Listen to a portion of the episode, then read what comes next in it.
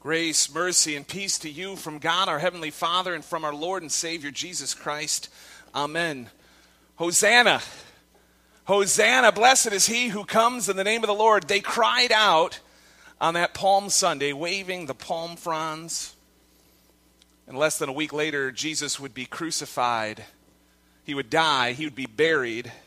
And so, over the course of Lent, this 40 day journey we've been taking with Jesus, on our midweek series, we've been taking a look at the miracles of Lent. We've been taking a look at all that happened on that Good Friday with the breaking of the, the rocks, the earth shaking, the temple curtain being torn in two, the tombs being opened. All sorts of miracles that prove something amazing and wild happened. And, and we've been studying on Sundays a sermon series we call The Story. We're hitting pause on the story. We'll continue. We'll pick up the story after Easter as we see the Israelites facing their kingdom being torn in two and the results of that. If you've got questions about the miracles of Lent, you can still ask them. You can write them on the back of a connection card or you can text them to 248 274 4676. We've been answering these questions on Facebook Live every Sunday at 2. We've been having a pretty good conversation, and you've been asking some pretty hard questions. So thank you for that. But our Miracles of Lent series over the course of the, the midweek lessons have, have taught us really one thing repeatedly over and over. We need godly intervention.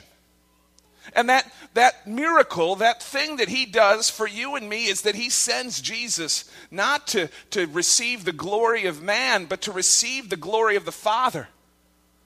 The glory of the job completed that he was sent to do to save you and me and to reconcile us to him. And so we read from Matthew 27 some of those miracles. And behold, the curtain temple was torn in two from top to bottom. And the earth shook, and the rocks were split, and the tombs also were opened, and many bodies of the saints who were asleep were raised. And coming out of the tombs after his resurrection, they went into the holy city and appeared to many. But I also want to say there's a miracle that happens on Palm Sunday, and, and it's the triumphal entry. That Jesus rides into the city on the back of a donkey amidst a crowd and procession of thousands of people singing Hosanna, blessed is he that comes in the name of the Lord, a proclamation which is only made for a king, and he is not arrested on the spot and killed on the spot. That itself is a miracle that his, his day was reserved for that Good Friday for very specific reasons. And things were escalating. This is the same Jesus who, in the gospel, just days before, weeks before, recently had raised Lazarus from the dead. No one had ever seen someone die and be raised from the dead. But those that saw Jesus raise Lazarus were crushing him. We're following him. We're, we're chasing after him with bated breath to see what this man would do next. Because if he has power over death, then maybe he has power to change my life. And so not only did the, the leaders and religious leaders of the day want to kill Jesus, they also wanted to kill Lazarus because of what Lazarus and his story meant. So, John 12 12 shows us this crowd was following Jesus. And the next day, the large crowd that had come to the feast heard that Jesus was coming to Jerusalem. And if Jesus is riding into the city of Jerusalem, it only means one thing He's going to save us. And so you cry out, Hosanna. And I cry out, Hosanna. And we today, we cry out, Hosanna from everything that afflicts us. Tax day is tomorrow. Have you filed? Have you filed for an extension? Have you cried out, Hosanna? Hosanna, save me, right? Did the tax burden that you have change this year? Do you owe more? Do you owe less? Do you have an accountant taking care of it for you? Her name is Liz. My wife, thankfully, takes care of it. But, but it's tax day, okay. Is it uh, the NBA playoffs? No, probably not, because we haven't been paying attention to the Pistons forever. But did you know that the Pistons are actually in the playoffs? How about that? Right? Save us from the Greek freak, the best player in the NBA? No? Okay, maybe not. Right? No one's getting the NBA. Save us from our bodies. The affliction of disease that's slowly crippling us. Save us from our broken relationships. Save us from ourselves. The crowd was giving Jesus glory because they thought they would be saved. And his disciples did not understand these things at first. Right? When, when you see Jesus do something for the first time, it doesn't always click. But when Jesus was glorified, then they remembered that these things had been written about him and had been done to him. When Jesus was glorified was not when he was riding into the city receiving glory from men. When Jesus was glorified, it was, it was when he was killed. The disciples need reminders just like we do we need to be reminded of all that Jesus has done and what his glory really means. Compare the glory that we seek to the glory that Jesus received. I mean, we want to be the best. We want to be the, the number one position, the best in our field, the best at our job, the best in what we do, the best mom and dad, son and daughter. Well, maybe. the best employee, the best boss.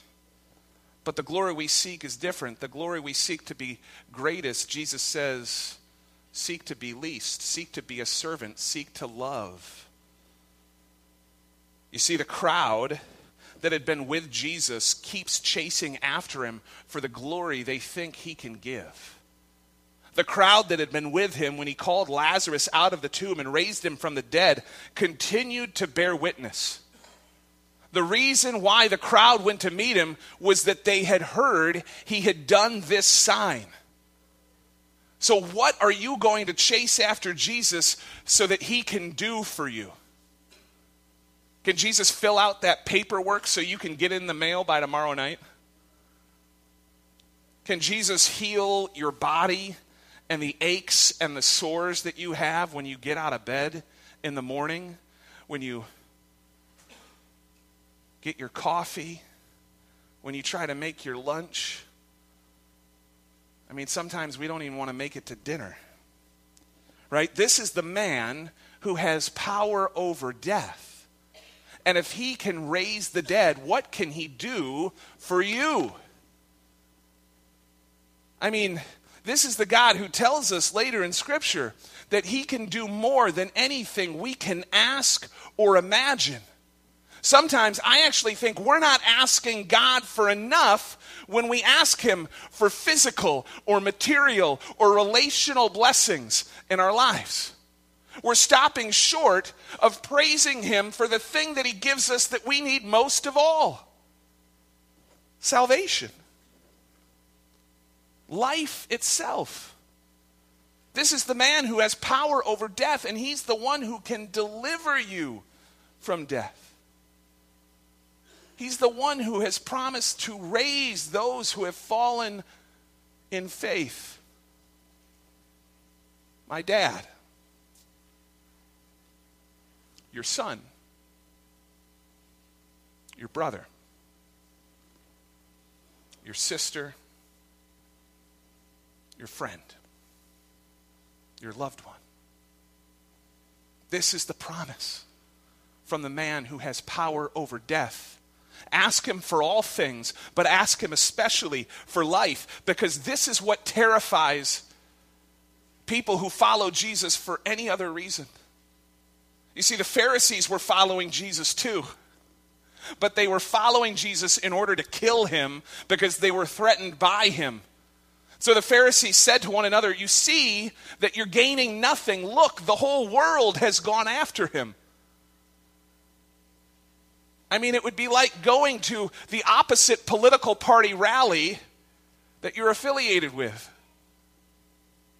Look, look, they're all praising his name. Look, don't you see you've gained nothing? All this work we've tried to do to trap him in his teachings, to catch him in a lie, to kill him, we're not gaining anything. The Pharisees are worried because they're losing the PR battle. We're not getting enough credit for the work we've done for generations. This Jesus shows up out of the blue and says he's the Son of God, does some magic tricks, and all of a sudden people are following him? It's not fair. It's not fair that people are going to the other church with bigger programs and more people. It's not fair that we're shrinking it's not fair that the church in America is smaller than it's ever been, and the nones are the greatest percentage of respondents. It's not fair. But is Jesus here for a PR battle? No. He's here for the battle of life and death. He's here for the battle that matters. And when you show people the real Jesus, the Jesus who comes and dies for them, even non believers come to see him. The text tells us in John 12 21, the response of even the Greeks was, Sir, we wish to see Jesus. Because they heard he had the power over death too. They heard the true story. People want to meet the real Jesus. Not the Jesus that puts his hand out and asks for money not the Jesus that's aligned with your political party and not the other political party. Not the Jesus that says, you're a sinner and you're going to hell, but the sins that I have are okay. The Jesus that convicts each one of us equally. The Jesus that calls every single one of us sinners. The Jesus who dies for every single one of us. And the Jesus who lives you see, Jesus says the hour has come for the Son of Man to be glorified, but Jesus seeks a different kind of glory. He's not here to win an election or a PR battle. He's not here to win our praise and our hosannas. He's here for the nails. He's here for death. He's here for you. And Jesus says, Hey, now my soul is troubled. And what shall I say? Father, save me for from this hour? But for this purpose I have come to this hour. Father, glorify your name. And then a voice came from heaven I have glorified it, and I will glorify it again. You see, glory is found in the godly intervention of Jesus stepping in to the crucifixion for you and me. Glory is found in Christ dying the death we deserved. But what what's the response to what he's done, to the voice in heaven telling us? The crowd stood there and heard it, and they said it was thunder. And others said, An angel has spoken to him. But God has given you and me the same word with the same power. What is your explanation for the word God has given us? What could it be? Could it be a fairy tale and made up? And, and some people wanted to, to swindle others? Could it be a, a fabrication of time and history that they stole Jesus' body and hid it away? What's your explanation? Because you have to look at what the Bible claims about Jesus and what Jesus claims about himself.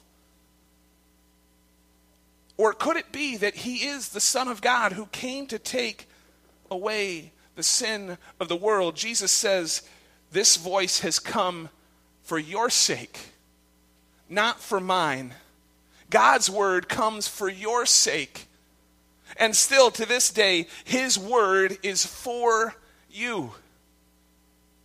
The miracles of Lent show us over and over that we have a Savior who has all power and all authority in heaven and on earth and under the earth. And he uses that power and authority not for himself, but for you to save you.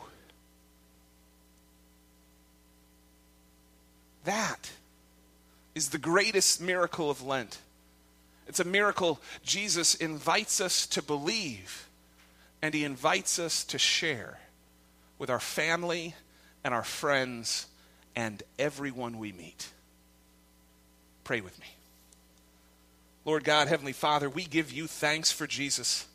That on this day, Palm Sunday, when we cry out, Hosanna, and we think of things so small, you give us salvation from sin, death, and the devil, the salvation we need.